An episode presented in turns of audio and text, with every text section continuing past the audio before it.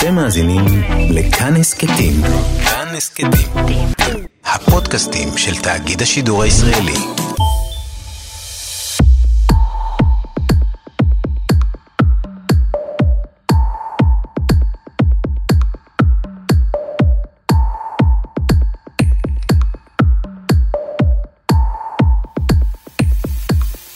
אתם שומעים את הפודקאסט הזה? אולי בבית? אולי אתם עוד בין הבודדים שנוסעים בתחבורה הציבורית? אולי אתם הולכים ברגל בעיר כמעט ריקה? תחת מגפת הקורונה העולם שהכרנו השתנה בחטף בימים האחרונים, ובתוך זה גם מצב הכסף שלנו. לא סתם הכסף שלנו, לא רק העובר ושב, החסכונות הכי חשובים שלנו, הפנסיה בעיקר. המסכים שוב נצבעו באדום, הבורסות בעולם מתרסקות, ומכיוון שכולנו שם בגלל הפנסיה שלנו, כולנו איבדנו משהו. אהלן, אתם מאזינים לקרן עושה סדר, הפודקאסט של סדר יום. אני קרן נויבך, ומדי שבוע אנחנו משתדלים להביא לכם סדרה או תכנים אחרים ששידרנו בתוכנית סדר יום בכאן רשת ב'. הפעם, לרגל המצב, החלטנו יחד עם שאול אמסטרדמסקי להבין למה הכסף שלנו בכלל בבורסה, למה זה טוב, למה האפשרויות האחרות הרבה פחות טובות, עד כמה אנחנו צריכים להיות מודאגים בגלל מה שאיבדנו, והאם יש משהו שאנחנו יכולים לעשות בעניין. אז הזמנו לשיחה את האישה שאחראית במידה רבה לאופן שבו הכסף שלנו מוחזק בשוק ההון. דורית סלינגר, מי שהייתה עד לא מזמן המפקחת על שוק ההון והביטוח, היא לא מרבה להתראיין, וזו הזדמנות יחסית נדירה לשמוע אותה מסבירה. ולצידה, ענת לוין, אשת שוק הון ותיקה, היום מנהלת את בלק רוק ישראל. אז הנה קורונה והכסף שלנו, פרק אחד.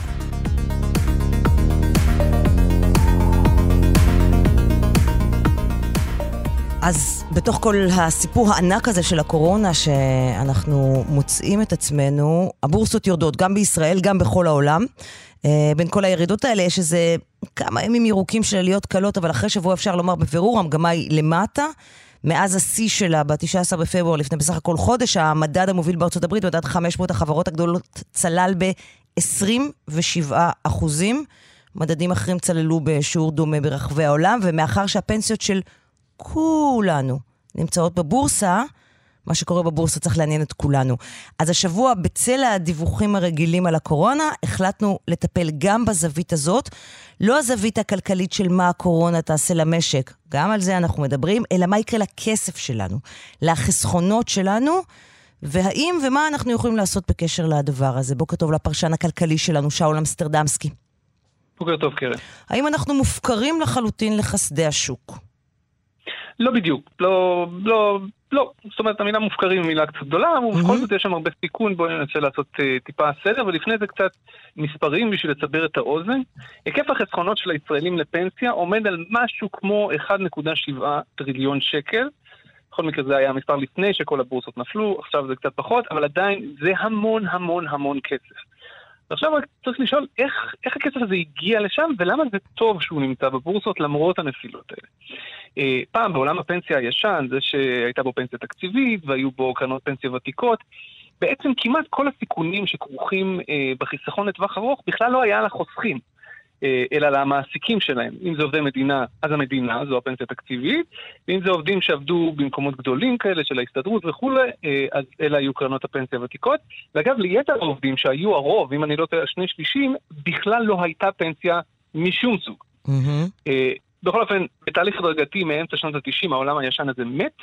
אה, נולד העולם החדש של קרנות הפנסיה החדשות, אה, ביטוחי המנהלים החדשים, קופות גמל חדשות, שם אין יותר הבטחות, לא הבטחת תשואה ולא בכלל, לא שום סוג של הבטחה. מה שתחסכו, זה מה שיהיה. Uh, עכשיו, בתחילת הדרך הזאת החוסכים בעצם הלוו את רוב הכסף שהם חוסכים למדינה, סוג של כפייה כזאת, תמורת ריבית מובטחת מהמדינה, ובהדרגה בתהליך ארוך, שהשיא שלו היה כשנתניהו היה שר אוצר, המדינה בעצם כמעט לחלוטין הסירה את ידיה מהחסכונות שלנו, והכסף הזה פשוט זרם לשוק ההון. אה, ועכשיו פתאום, בעולם החדש הזה, מי שחוסך בעולם הפנסיה החדש, שזה בעיקר הדור הצעיר, אבל ממש לא רק, כל הסיכון פתאום על הכתפיים של החוסכים. פעם החוסכים לא דאגו מזה בכלל, ועכשיו הם כן. כל עוד הבורסה עולה זה אחלה, זה מצוין לכולם, כשהיא יורדת זה קצת פחות מצוין לכולם. עכשיו, למה בכלל הכסף הגיע לשם? כי אם תחשבי על זה, אנחנו חוסכים יחד עם המעסיק שלנו כל חודש בערך 20% מהמשכורת לפנסיה. Mm-hmm, כן. עכשיו, אנחנו צריכים שה-20% האלה יהפכו ל-100% ביום שנפרוש, או הכי קרוב ל-100%. אתה מאוד אופטימי עם 100%, אף אחד לא בונה על יותר מ-70%. אז מה שהיינו צריכים, בסדר? זו השאיפה. עכשיו, אין שום דרך להגדיל את ה-20% ל-70, 80, 90, 100, מבלי להצמיח את הכסף הזה, והדרך היחידה להצמיח אותו, אה, כל עוד המדינה לא רוצה לתת לנו פנסיה תקציבית, זה בעצם להכניס אותו לבורסה, להשקיע אותו בחברות mm-hmm. ולנסות להצמיח אותו שם. וזה הרגע להגיד בוקר טוב לדורית סלינגר לשעבר, הממונה על שוק ההון. בוקר טוב. שביקשנו לדבר איתך הבוקר, כי חלק גדול ממה שאנחנו רואים נעשה במשמרת שלך. אה, מה המדינה עשתה בשנים האחרונות כדי לאזן את המצב הזה, שלא כל הסיכון של הבורסה יהיה על הכתפיים שלנו? אז uh, אנחנו פועלים ברשות שוק ההון, פעלו כבר, uh, לא רק בקדנציה שלי, גם לפני הקדנציה שלי, uh, לימודי התפתחויות של שווקי ההון, לבוא ולנסות ולייצב ולהגביר את הוודאות השונה שיש לחוסכים בחיסכון הפנסיוני שלהם. כמו ששאול אמר, זה נכון, התיק הפנסיוני שלנו מושקע לא רק בשוק ההון, אבל הוא מושקע גם בשוק ההון, והמטרה של השינוי הזה, שנבעה אה, בשנים עברו, היא מתוך הכוונה לבוא ולמקסם את הזכויות הפנסיוניות של כל אחד ואחד מאיתנו, והדרך הטובה בלעשות את זה, במיוחד שאני מזכירה, וזה מאוד חשוב לזכור את זה, תוחלת החיסכון היא של עשרות שנים, וגם אנחנו כפנסיונרים הולכים לחיות הרבה זמן, ולכן אנחנו חייבים להדגיש את הנושא הזה של שיקולים של טווח ארוך. אז נעשו כמה פעולות שאני חושבת שיש להן חשיבות מאוד רבה. קודם כל, התאמנו את תמהיל הנכסים לסיכון הנובע מגילו של החוסך. אלה תוצאות של חשיבה ממשבר 2008 אה, בין היתר, שבהם כל החוסכים חסכו ביחד באותו פרופיל של נכסים. ומה שהוחלט לעשות הוא להתאים את פרופיל הסיכונים של התיק, כלומר באיזה נכסים החוסך בקרנות הפנסיה ובפיתוחי המנהלים וכיוצא בזאת אה, יחסוך, הותאם לפרופיל הגיל שלו. Mm-hmm. כך שאותו חוסך צעיר שיכול לשאת בתנודות חזקות בשוק ההון, כי תוחלת החיסכון שלו, אורך השנים שבהם הוא יחסוך הוא ארוך מאוד, הוא יכול לספוג אה, משברים, תנודות וכיוצא בזאת, ולכן הפרופיל נכסים שלו הוא יהיה ברמת סיכון שעשויה להיות גבוהה יותר מאותו חוסך שהוא קרוב לגיל פרישה, ששם הקצת הנכסים היא לנכסים יותר סולידיים, וביקשנו מהגופים המוסדיים, אותם גופים שמנהלים לנו את הפנסיה, לבוא ולחלק את פרופיל ההשקעות לשלוש קבוצות. קבוצה אחת היא עד גיל 50, זה אותם חוסכים שאופק ההשקעות שלהם הוא ארוך. קבוצה של 50 עד 60 זה אלה שכבר קרובים לגיל הפרישה, ו-60 פלוס הוא מקבלי קצבה, ששם פרופיל הנכסים צריך להיות יותר סולידי. וזה נעשה החל מ-2016 לכל חוסך שהתקרב, שהצטרף לקרן פנסיה, mm-hmm. ולהפקדות השוטפות של... של אה, החוסכים. אני רוצה, להבין, אני רוצה להבין, שומע אותך עכשיו בן אדם בן 66 וחצי, יודע שהפנסיה שלו חטפה משהו בשבוע, שבועיים האחרונים, איך הוא, איך הוא נרגע בזכות מה שאת אומרת? כלומר, איך הוא יודע שהפגיעה בו תהיה מינימלית? אז תכף, אני רק רוצה לחזור, לעבור לעוד אה, שינוי שנעשה, כי זה אז אני אתן לך תשובה מלאה mm-hmm. לנושא. בשנת 2017 אה, שר האוצר משה כחלון הקים צוות מיוחד לדון בהגברת הוודאות בחיסכון הפנסיוני, ודנו באיך להגביר את הוודאות בחיסכון הפנסיוני. המלצת הוועדה הזאת אומצו על ידי שר האוצר, וזה בתוקף החל מ-2017. וזה דן בנושא של אגרות חוב מיועדות. אגרות חוב מיועדות הן אגרות חוב ממשלתיות לא שכירות, שנושאות ריבית, צמודות מדד, נושאות ריבית של 4.86 אחוז, שיעור ריבית הרבה יותר גבוה מאשר אגרות החוב הממשלתיות הקיימות. הם הונפקו ל-30 אחוז מנכסי קרנות הפנסיה והוקצו באופן שווה לכל העמיתים. אה, על מנת להגביר את הוודאות, בעיקר לאלה שהוודאות חשובה להם, שזה פנסיונרים, אוקיי, שרוצים ודאות גבוהה ביותר בקצבה, או כאלה שקרובים לגיל פרישה, הוחלט שאת ההקצאה הזאת של אותן אגרות חוב מיועדות שמייצבות את, את, את סל הנכסים או את הקצבאות הצפויות של הפנסיונרים להקצות באופן שונה, לא באופן שווה, שווה כך שהפנסיונרים עצמם יקבלו 60 אחוז מההקצאה הזאת לטובת, לטובתם שלהם, כך שהקצבה שלהם תהיה יותר יציבה. אלה שקרובים לגיל פרישה 30 אחוז, ואלה שהם צעירים יותר ואופק ההשקעה שלהם ארוך, זה הולך ופוחת mm-hmm. עד כדי נעלם לגמרי, כאשר מספר הפנסיונרים פה יגדל, כי אנחנו עדיין. אנחנו עדיין חברה צעירה עם מספר פנסיונרים נמוך.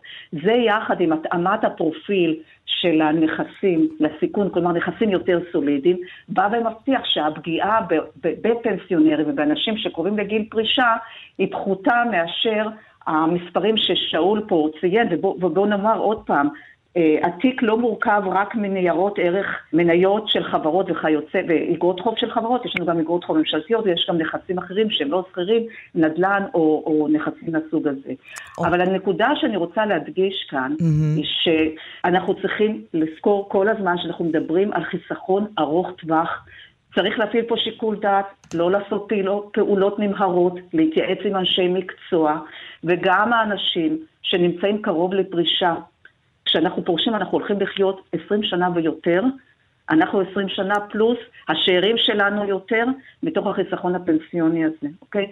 לא עושים פעולות נמהרות, שכמובן גם יש קנסות של מיסוי בצידם, אבל להפנים את המצב, לנשום עמוק ולקבל את ההחלטות הנכונות יחד עם אנשי מקצוע. אוקיי, okay, בואו נצרף לשיחה את uh, אשת שוק ההון הוותיקה, ענת לוין, לשעבר בעלת תפקידים בכירים במגדל, בכלל, בבנק הפועלים. היום uh, מנהלת הפעילות של, uh, הישראלית של בלק רוק, חברת ניהול הפיננסים הגדולה בעולם. שלום, ענת. בוקר טוב. לא, אני לוקחת אותך לפני מסרי ההרגעה דווקא לצד השני. את היית בתפקידי השקעות רבים בצד של האנשים שמנהלים את הכסף של החוסכים, גם במשבר הגדול של 2008. איך ימים כאלה של ירידות איומות בבורסה נראות מהעיניים שלכם, מהצד השני?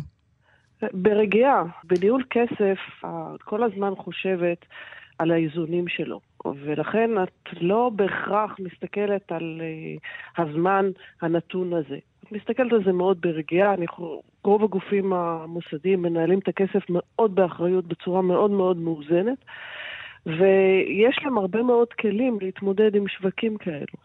אנליזה, אה, לראות באמת מה מבין הירידות האלו מוצדק ומה אולי פחות, לנסות אה, ולאתר את הדברים הטובים או הנכסים המעניינים שיש בירידות כאלו. כי הבהלה היא מאוד דומה באמת אה, לאותו סופר שנעלמת ממנו הפסטה. הניירות יורדים בבת אחת, כמעט באופן זהה, ללא הבחנה באמת בין, בין הזדמנויות יותר טובות לכאלו שבאמת יותר ייפגעו אולי מאירוע כלכלי ארוך טווח. הירידות האלה בהרבה מאוד מובנים הן בכלל לא קשורות לשום מצב ריאלי של אותן חברות, נכון? זה אך ורק, זה, חלק גדול מזה זה פשוט פחד. ברור שהפחד, ודורית התייחסה למדד הפחד. ברור שכשהפחד עולה, אה, אנחנו אומרים בשפתנו המקצועית, שהקורלציה, הבטא היא מאוד מאוד גבוהה. זה אומר שהפחד עולה, כל הנכסים יורדים כמעט אותו דבר, כמו שכל הפסטה נעלמת. אבל השלב הריאלי, כלומר המצב שבו נדע איזה חברות באמת נפגעות יותר בטווח הקצר, אלו ייפגעו אולי רק בטווח הארוך, אלו שלא ייפגעו בכלל, הוא השלב שבו אנחנו, המש... המשקיעים המוסדיים, נכנסים ומתחילים לבחון את הדברים. אם אנחנו כולנו מתייחסים אה, להיסטריית הקניות, שבהם mm-hmm. את יכולה לחשוב שיש חברות שדווקא נהנות מהמצב הזה. יש חברות שבהן באמת המחזורים עולים. זאת אומרת, בפירוש, אם את אה, שנייה יושבת וחושבת לעומק, את רואה באמת את החברות שהמצב הזה הוא לא בהכרח רע להן, ואת החברות שבאמת אה, בטווח הארוך יצטרכו להתאים את הפעולות שלהם. ובואו לא נשכח, ברוב החברות ישנם מנהלים שלוקחים ועושים צעדים תוך כדי, אה, תוך כדי האירועים. מרבית החוסכים הישראלים לא, לא מקבלים בעצמם את ההחלטות שלהם ביחס לשוק ההון. זה גדול ומורכב עליהם. מישהו אחר הרי מקבל בשבילם. אתם. יש לו סיבה להיות מודאג? אני מאמינה ורוצה לומר שהגופים המוסדיים במדינת ישראל ביצעו קפיצת דרך מקצועית גדולה מאוד בשנים האחרונות. היכולות המקצועיות שלהם, הידע שיש בכל הגופים האלו, בנושאי אשראי, בנושאי ניתוח אה, של מניות, בנושא השקעה בתשתיות, אה, אני חושבת שדורית רק רמזה על זה, אבל צריך לומר, אה, הגופים המוסדיים בשנים האחרונות הפכו להיות גופים שמשקיעים בנדל"ן, דורית ציינה. כן, אבל, אבל חלק מהשקעות הנדל"ן האלה, לפעמים אני רואה את הפרסומים האלה ואני אומרת לעצמי, שמה הכסף שלי, שמה. אתם בטוחים שזה המקום הנכון בשביל הכסף שלי? תראי, אף, אף אחד הוא לא חסין מטעויות. אבל אנחנו צריכים להיות בטוחים, ואני חושבת שאנחנו בטוחים ויכולים להיות רגועים, שהגופים המקצועיים הם יעשו יותר דברים נכונים מדברים לא נכונים. בהגדרה, ואפשר לראות את זה גם בתשואות שהיו בשנים האחרונות. יש מודלים אלטרנטיביים להגן על הכסף של החוסכים, בעיקר הכסף של החוסכים המבוגרים, או שאת אומרת לאנשים, אל תיגעו? אני לא כל כך יודעת מה זה מודל אלטרנטיבי. בסוף לאדם יש אה, אה, אפשרויות מוגבלות לאדם הפרטי. הוא יכול לקחת את הכסף שלו ולשים אותו מתחת למזרון ולהתפלל שלא ייקחו אותו. הוא יכול אה, לשים את הכסף בפיקדון בבנק, ואז הוא ישחק את האינפלציה ואת עליית המחירים העתידית, mm-hmm. והוא יכול להשקיע אותו בשוק ההון באמצעות הגופים המוסדיים, שבסופו של יום הסיכון אמור להתבטא באמת בתוצאה טובה יותר, כמו ששאול אמר. אוקיי. Okay. זאת אומרת, בסוף היום זאת, זאת המטרה של צמיחה. המשקים, העולם, יחזור לצמוח. שאול?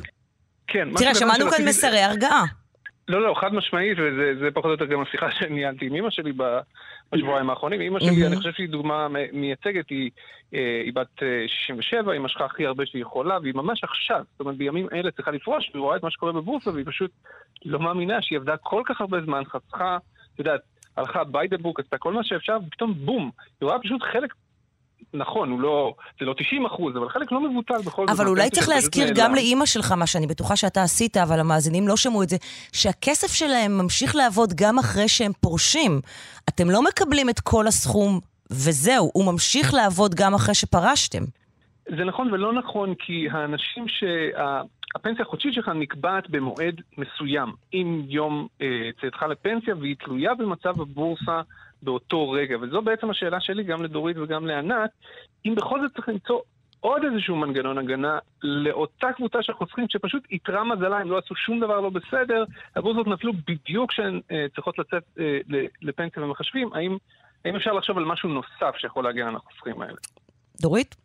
כן, אז קודם כל אמרתי שההקצאה לאותם חוסכים של האג"ח המיועדות, עוד פעם, צמוד מדד 4.86, אז בהחלט תשואה, תסכימו איתי שהיא נאותה ונאה, היא מהווה פרופורציה יחסית מאוד גבוהה, 60 אחוז, כלומר נשאר לי עוד 40 אחוז לבוא ולהשקיע אותו בכל אפיקי ההשקעות האחרים.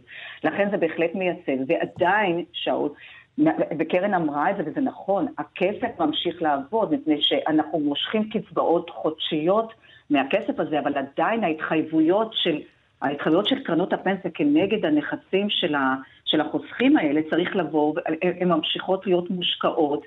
60 אחוז במיועדות ועוד 40 אחוז כלפי... אז אם יהיו עליות, הם ירוויחו מהם. ולעומת זאת, אם יקבעו את זה באפיקים שהם סולידיים מאוד, אז הנושא הזה פשוט לא יאפשר לבוא ולתקן. הנכסים שמושקעים בשוק ההון עם המשברים של 30 שנה בישראל, גם הם הציגו תשואות חיוביות מאוד, קרוב ל-7%, גם בעולם וגם בישראל. כשיורד גשם יורד על כולם, אין ספק. מדד הפחד הוא גורם שקשה לאנשים להכיל. הדבר, אני שוב חוזרת, שיקול דעת, לא לקבע הפסדים, להתייעץ עם גורמים נכונים. אף אחד מאיתנו לא יודע לתזמן שוק, כלומר, אף אחד מאיתנו, מהאנשים שלא פועלים בתחום ההשקעות, וגם המשקיעים השונים, אוקיי? אבל בוא נאמר שיש להם את הניסיון ואת היכולות יותר מאשר לאדם שמתלבט בנושאים האלה, לכן בהחלט כן לדבר, כן להתייעץ, אוקיי. לא לעשות פעילות ממרות. ענת? אני תמיד טוענת שהבטוחה הכי נכונה היא ההתנהגות של האדם. הרי גם כשיוצאים לפנסיה, האפשרות מאיפה למשוך, לאן למשוך, האם לדחות חלק מהמשיכה וכדומה, זה השלב באמת להתייעץ עם המומחים הפנסיונים. זה הרי לא ש-100% מהקהל יוצא מחר לפנסיה, זה באמת אה, מאוד מאוד מאוד מודרג. אני חושבת שכשכל העניין הזה יירגע בעוד אה, שנה, או לא יודעת מתי, אנחנו נצטרך אולי לחשוב על אה, שינוי המודל למדרגות לפי מס. הרי הפנסיה, ישנה את הפנסיה הבסיסית שכל אדם אה, אה, צריך בשביל להתקיים, ומעבר אליה יש את הפנסיה שהיא באמת יותר לצרכים אחרים. הרי שונה מישהו שמשכורתו הייתה גבוהה כל החיים למישהו שמשכורתו הייתה יותר נמוכה. זה שיח ארוך מאוד, הרבה מאוד שנים. אולי זה יחזיר את זה. איך זה נראה מהצד של מנהלי התיקים? מה עובר להם בראש כשהמסחר בבורסה מופסק בגלל ירידות מטורפות? האם יש צעדים ספציפיים שחוסכים ומשקיעים יכולים לעשות כרגע בשביל לצמצם לעצמם את הסיכון? ומי יכול להרוויח מכל הסיפור הזה? את השאלות האלו שאלנו שתי נשות שוק הון ותיקות ומנוסות, אלה אלקלעי ואופיר בן נון.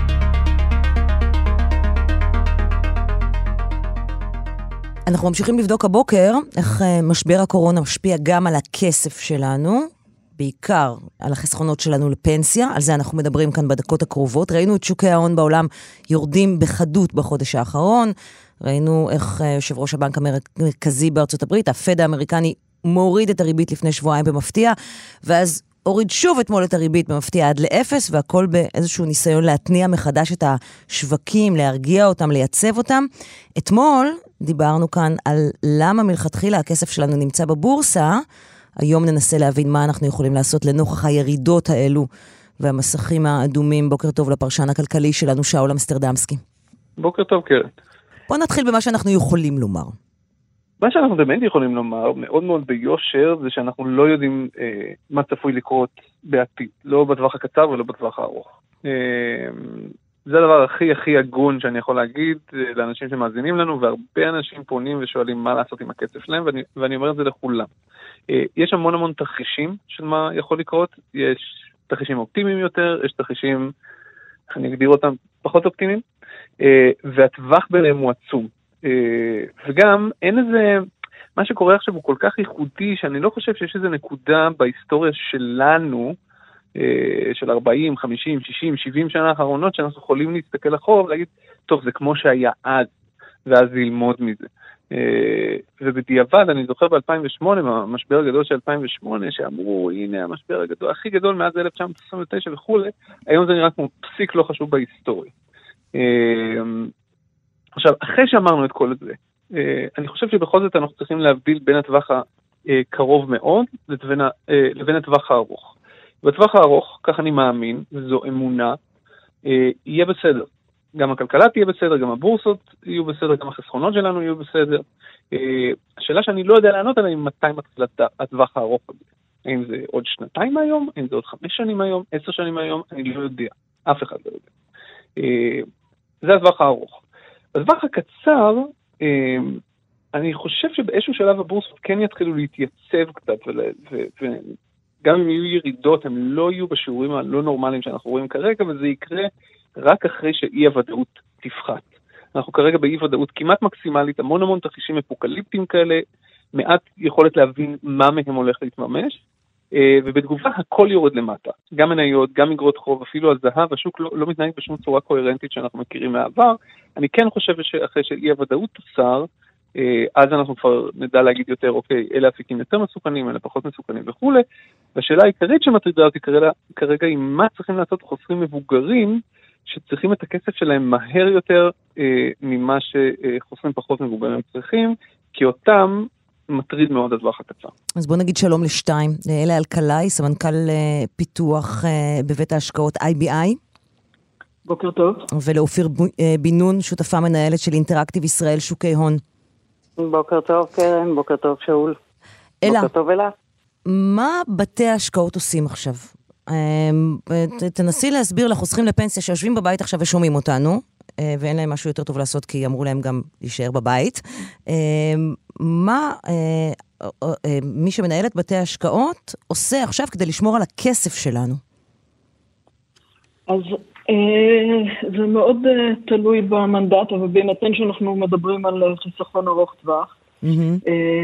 אז אה, בתי השקעות אה, באופן כללי צריכים לעשות שני דברים, עושים שני דברים.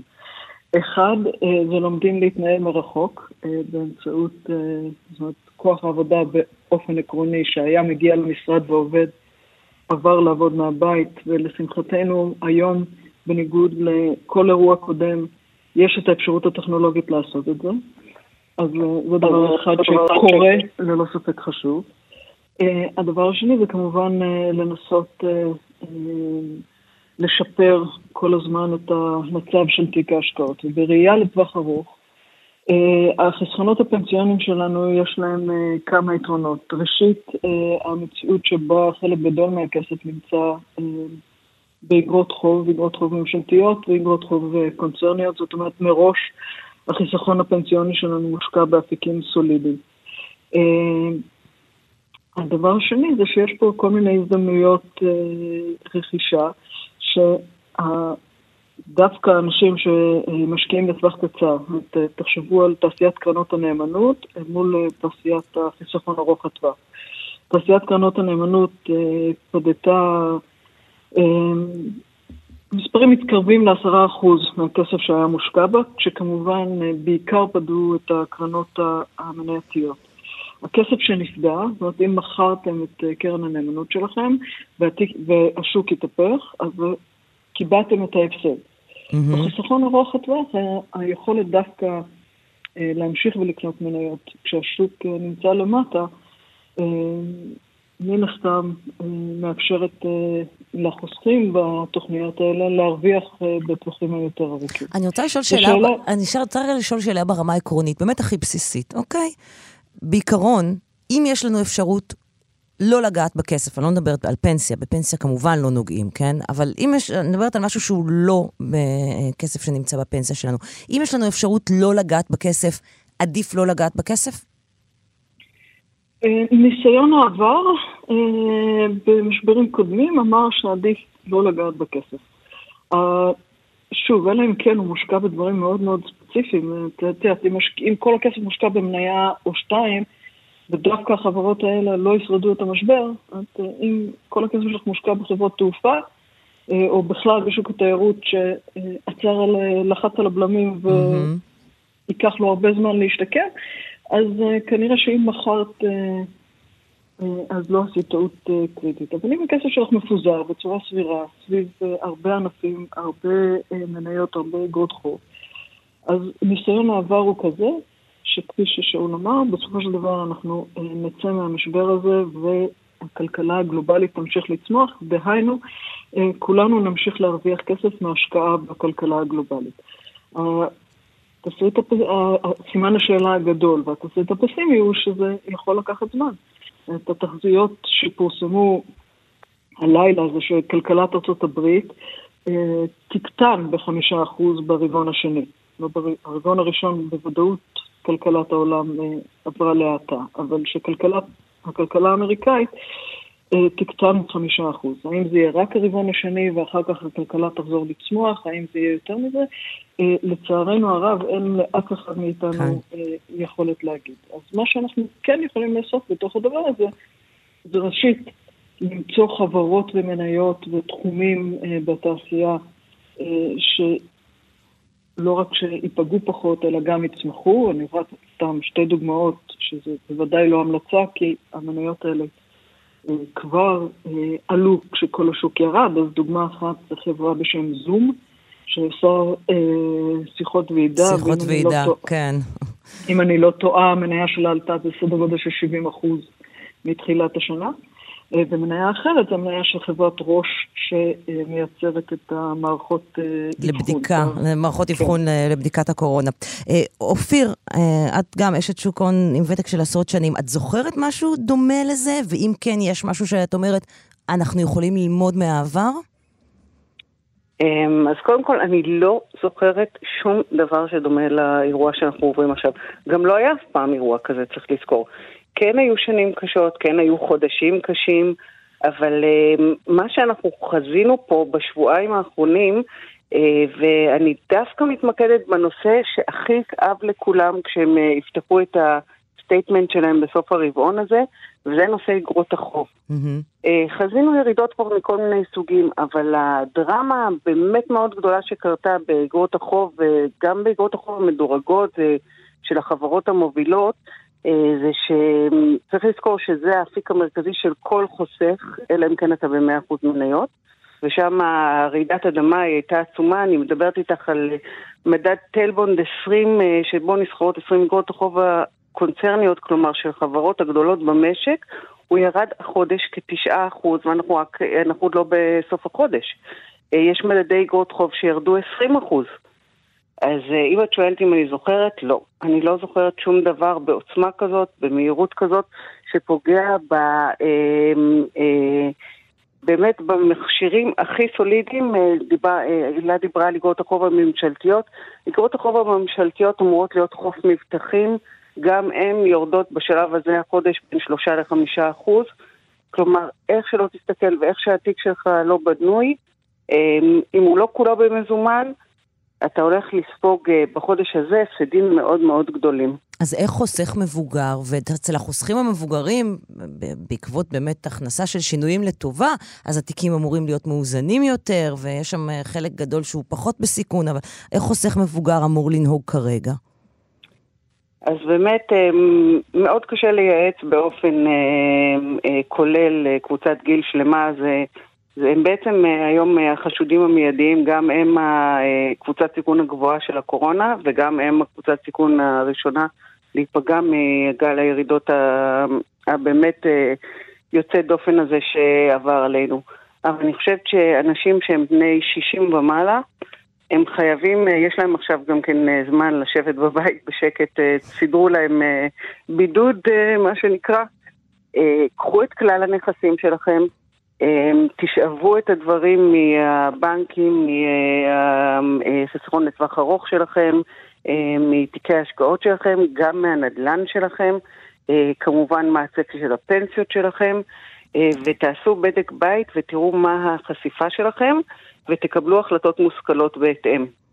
אני באמת אמ, אה, חושבת שצריך לחלק את זה לפלחים של גילאים, כי כל גיל פה, לדעתי, במשבר הזה צריך לפעול בצורה מאוד שונה. אבל אולי צריך לומר פה... קרן, כן, בבקשה.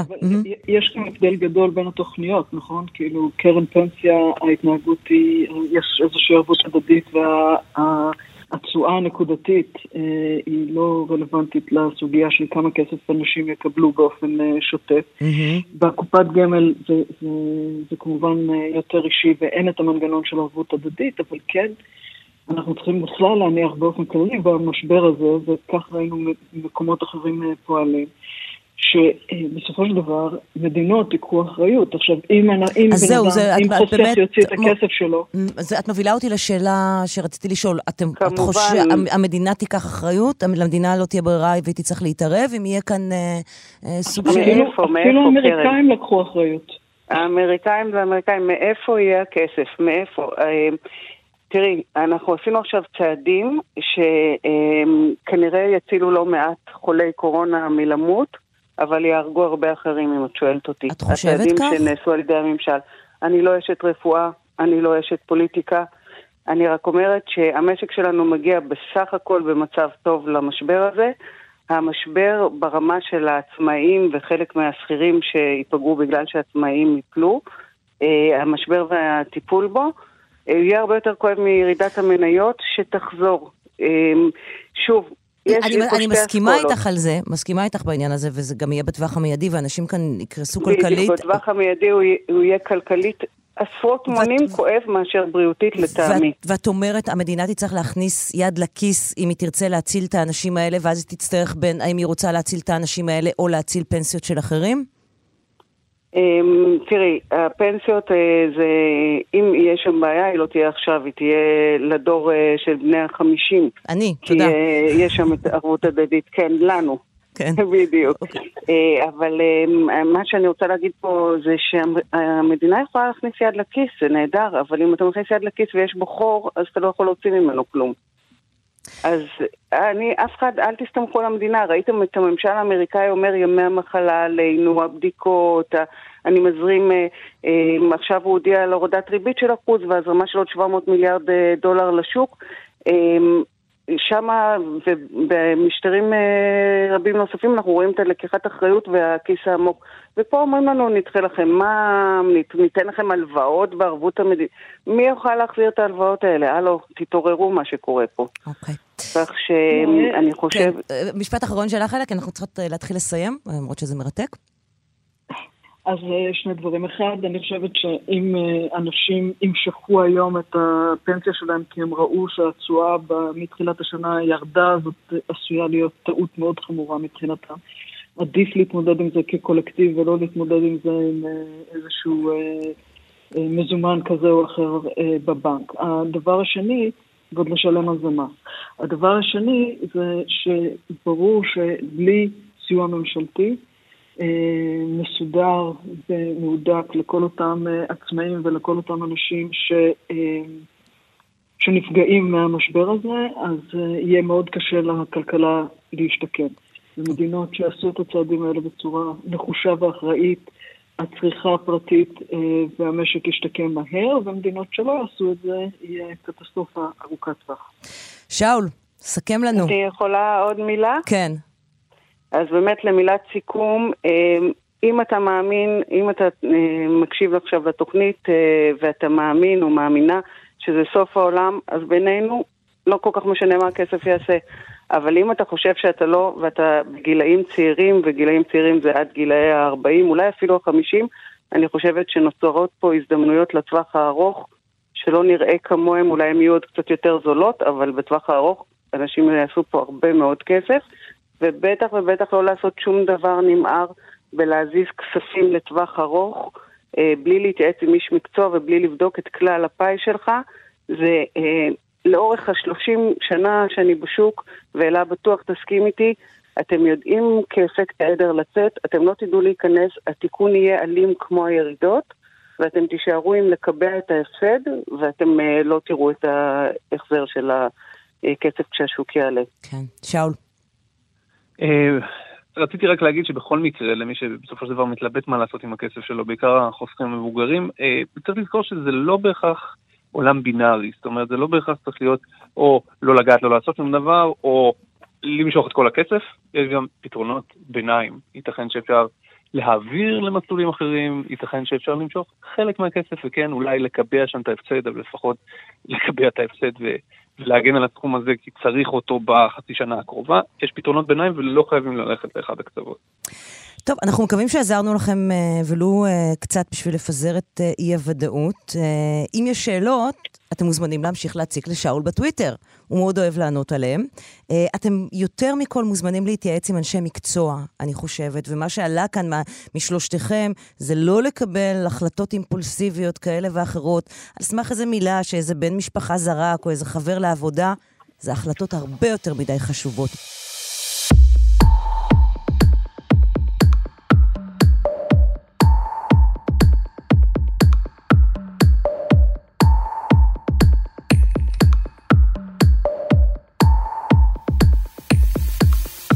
באופן עקרוני וגם פרטני, אסור לנו לתת הצעות כיצד להשקיע את הכסף שלכם. אף אחד מאיתנו אפילו לא מתיימר לעשות את זה. זה גם לא חוקי.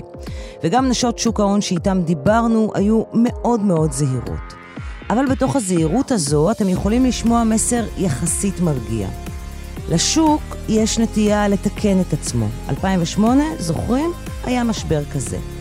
מדינות יכולות וצריכות לקחת אחריות ולהכניס את היד לכיס. ובכלל, לרובנו עדיף לא לקבל החלטות נמהרות וגם לא לקבל אותן בלי להתייעץ עם איש או אשת מקצוע. מה שכן, עוד הרבה לפני שנצטרך לדאוג בגלל הפנסיה שלנו, רבים מאיתנו ייאלצו להתמודד עם קשיי הפרנסה של כאן ועכשיו.